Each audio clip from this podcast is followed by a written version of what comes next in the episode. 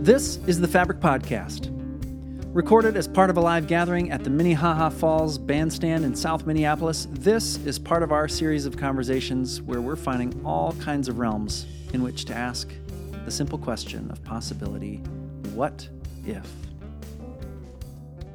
I'm Greg Meyer, and great to have you all here with us today. Just start out with a little trip down memory lane. It was quite a few years ago, but I was at Cedar Point Amusement Park in Sandusky, Ohio, on the shores of Lake Erie.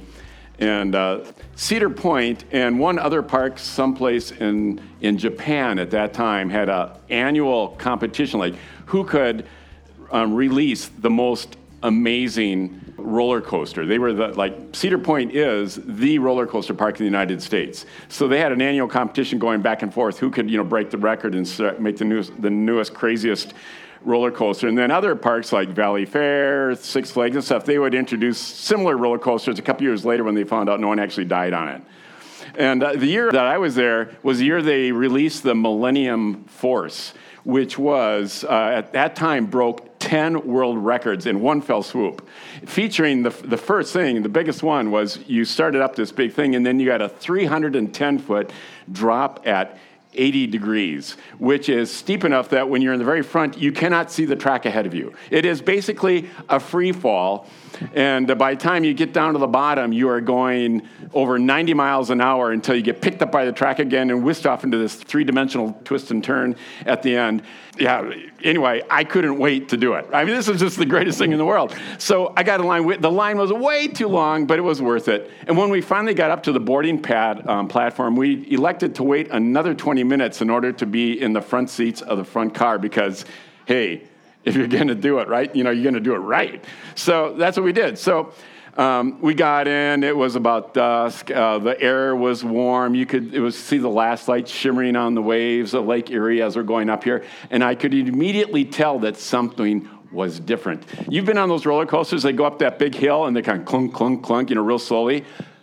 We were accelerating up the hill and going faster and faster. And rather than like getting to the top and sliding, we were thrown over the top. And I immediately knew that something had gone terribly wrong. This thing was out of control. And this was not the time of my life. These were the last seconds of my life. I was going to be dead. And we were going down this hill, and all of a sudden, and, and then we got picked up on the bottom and went through the curves and I was still alive. And I knew that it's time to stop being terrified. It is time to be cool. And I had way too much adrenaline in my system to even pretend it was cool. It was absolutely amazing. So, roller coasters are exciting, roller coasters are amazing. But, but, there is nothing human imagination or human ingenuity that can create roller coasters, I don't care what it is, that can even compare to a life fully lived. Let me define that. You know, because, because a life fully lived, I mean, if you really want a thrill, don't just have a life, live a life.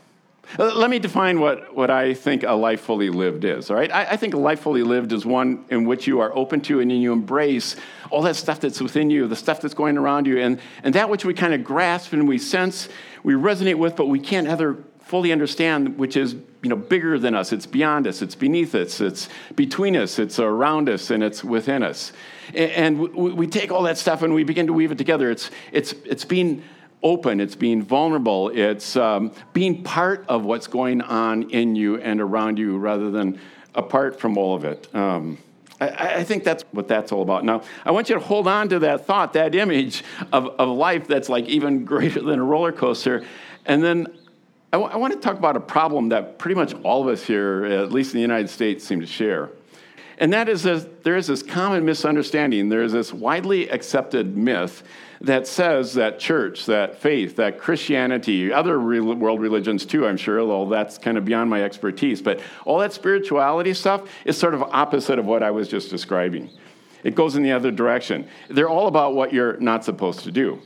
Basically, so how do you follow God according to this myth? How do you lead a spiritual life? It's pretty easy. You take a normal life and then you start subtracting from it all the stuff you're not supposed to do, right?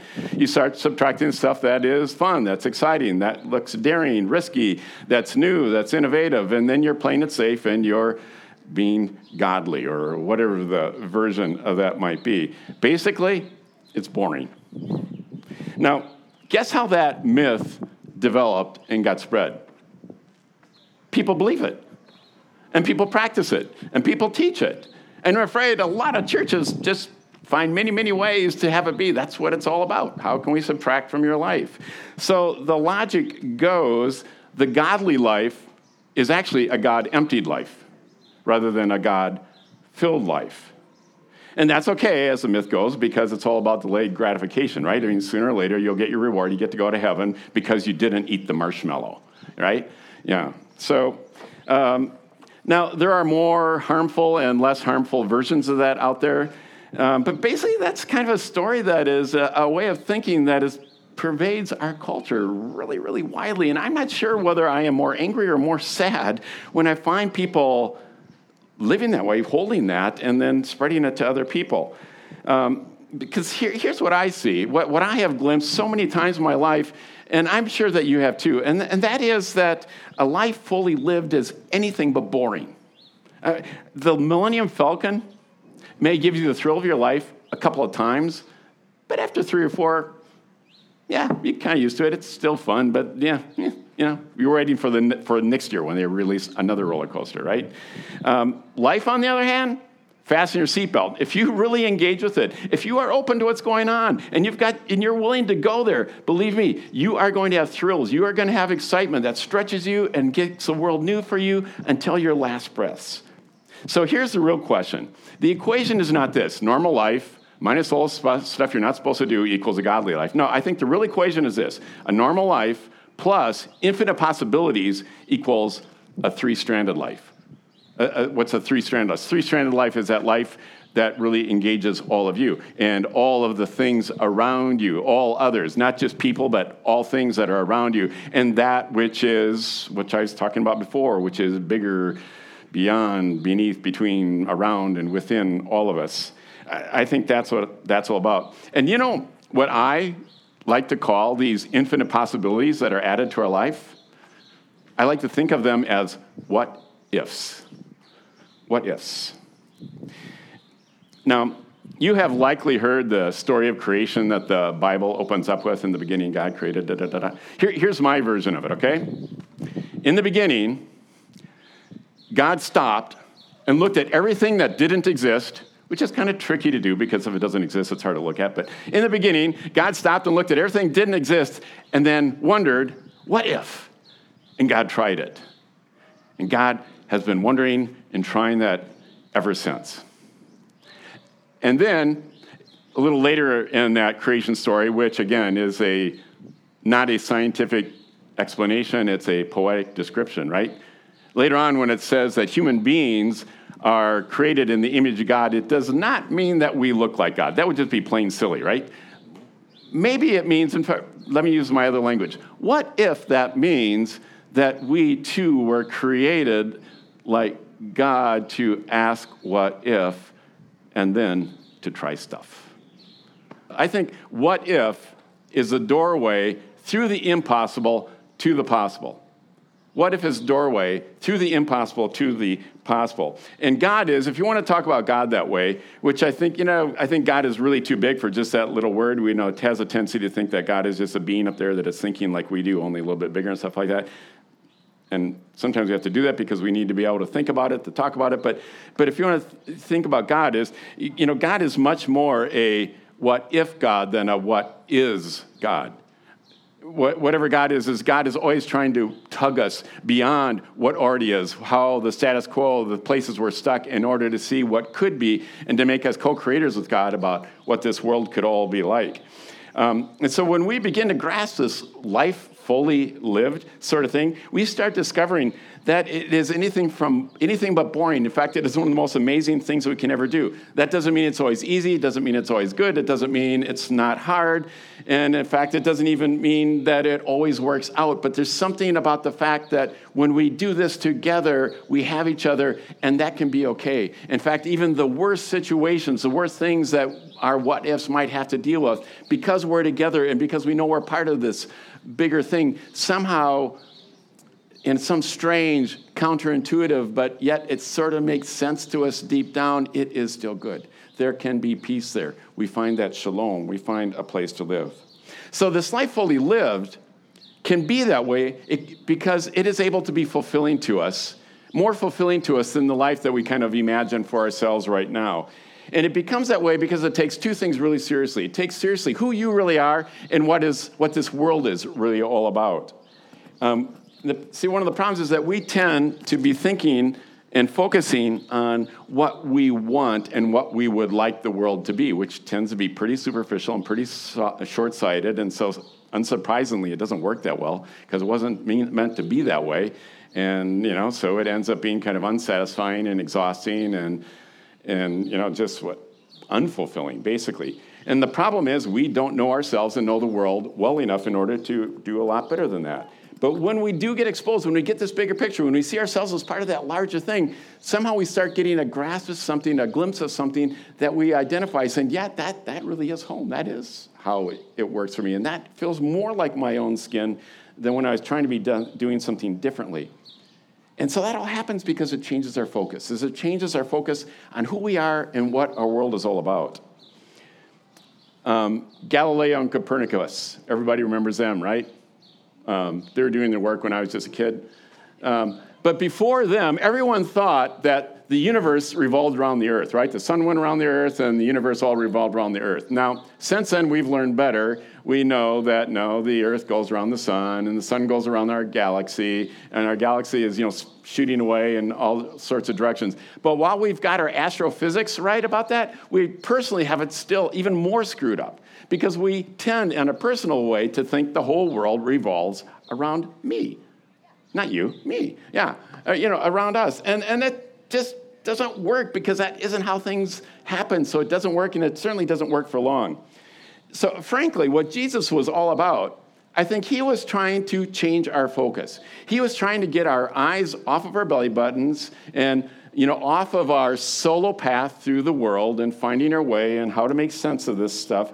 And his recommendation was pretty basic, right? It was something he repeated a lot and something we find throughout the Bible. He said, you know, this is the how you, you need to focus things. So love Yahweh, your God, with all your heart, soul, and mind. Basically, he's saying, I need you to desire, I need you to want to be part of, I need you to devote yourself to that which is with your heart, soul, and mind, with your whole self, right? And then he says, I also want you, you need to love your neighbor as you love yourself, meaning that you actually love who is in there inside yourself, and you love your neighbors in the same way for who they are, not, who, not just who you want them to be. And uh, so that doesn't that means that the focus is not on you and it's not on me, but also the focus doesn't exclude you and it doesn't exclude me. Instead, it weaves us all together, right, into a deep relationship. We're all part of something that is bigger than us.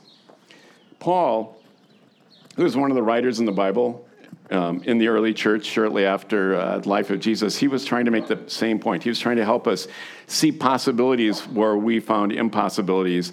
He's trying to refocus our minds, and he, he did it by saying this. He said, My prayer, my hope, is that you could just start to comprehend the height, the width, the depth of the love that Jesus is trying to show us. Because, he says, with that work, with that at work within us, we can accomplish far more than all we could ask or imagine. Now, that isn't a superpower. That isn't a way of making people or the universe do what you want it to do. No, it means that when we get it, when we start refocusing our eyes on the way that we really work and way the world really works, all of those crazy what if dreams that are just outlandish, they suddenly take on new meaning. They have new possibilities behind them that we can begin to step into and to live out. So, I guess my question would be what are your what ifs? I mean, if I was going to give you homework this week, what are some of the what ifs waiting out there? Some that they just like, nah, can't, I'll never change that relationship. No, my job just sucks. No, I don't know how to get out of this mess we're in. I don't know what. What are your what ifs? And start working with those, massaging them. So, not to rub it in, but there's this honest part of this what if problem that we have to face right now, right? And that is, um, you know, we need to refocus our default of being on us and realizing no, it needs to be on something bigger and wider and deeper than ourselves. And the reason for that is we are all dead ends. Now, that doesn't mean there's something wrong with you. It just means that you are a human being. You are limited, you're finite, you are temporary on this planet. That is not your job to be able to do everything. But you can be. We are all connected to something that does have that bigger picture in mind for us, and we can be a part of all that. If you want to have a boring life, be the hub of your own existence. All right? If you want an exciting life, move beyond that. So here's what I want you to do turn to someone who's next to you. I want you to shake their hand, and I want, I want you to say to that person, I'm sorry to tell you this, but you're boring. All right? And then, then back, you can say back to that person, well, sorry to tell you, but you're boring too. Britt, I'm sorry to tell you this, but you're boring. Thank you. Thank you. All right, we all need a daily affirmation. So now the alternative to seeing ourselves this way, right, is to see ourselves in the real context that we are part of, right? It isn't just you, but you're a part of all this other stuff. That is, you are part of, you are inseparable from, you know, um, all that is. You have a unique and an irreplaceable role within it. You are not just one among 7 billion people on this planet. You are the one that is, has your life that can be where you are and can do what you do and can see what you can see. And the world needs that added to it. So, you know, when we see our lives that way, we're suddenly went from being born fascinating because we have this enormous role. So now it's time to make up to that person you just offended. And I want you to shake their hand again and say, you know, now that I see you the way you really are, you're actually pretty fantastic, Britt. Ditto. Thank you. yeah, you're fascinating. So, no harm done. Okay. So, I just want to repeat that idea. What if is a doorway through the impossible to the possible. Now, I know this isn't new news to you. You have all been aware of this. You know this. But sometimes it just has to be said out loud and said publicly. Because it isn't just true about heroes, the people who get you know, the headlines in the newspaper, on the, in social media. This is true about you. Like I said, your life matters. You have a role to play. You are unique. You are indispensable. There are people waiting, the world, you and I, are waiting for what we can imagine, the what ifs that we can take on in our lives.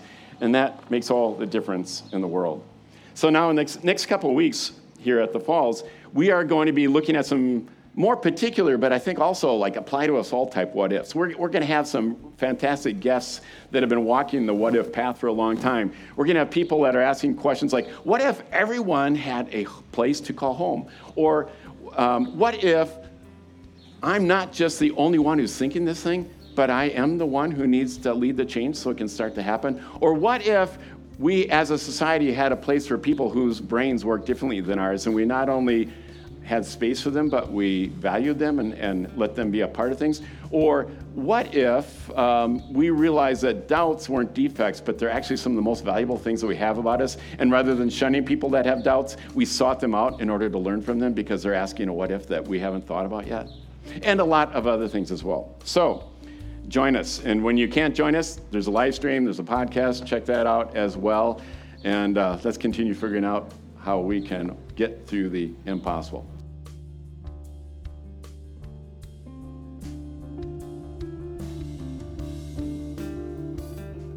Thanks for listening. If you're looking for more connection in your life, stay up to date with what's going on with Fabric and find resources to help you in your conversations and reflection at fabricmpls.com or searching Fabric MPLS on social media. Let us know if there are conversations you're longing to start or resources you're longing for to help you live a life more deeply woven.